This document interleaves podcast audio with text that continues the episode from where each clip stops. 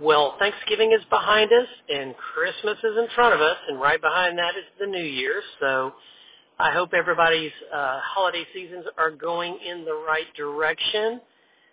Uh, I'm wondering what gifts are the hot items out there this year. I know uh, I haven't heard anything that's really jumping out as the gift to have. As a matter of fact, I did see some numbers on Black Friday, and it said that uh, there was more in-person shopping this year than uh, has been since the internet came into play. So uh, more in person than um, online shopping, which I find really, really interesting. Real estate's still completely odd and different. And uh, if I can help you with that, please reach out to me at scott at scottculberson.com. Love to help you with that if you have any questions, comments, or concerns.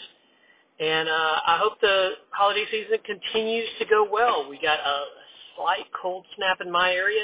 Ooh, brr, it's 66 degrees. Yeah, that's kind of a joke of a cold snap, but uh, we'll take what we can get.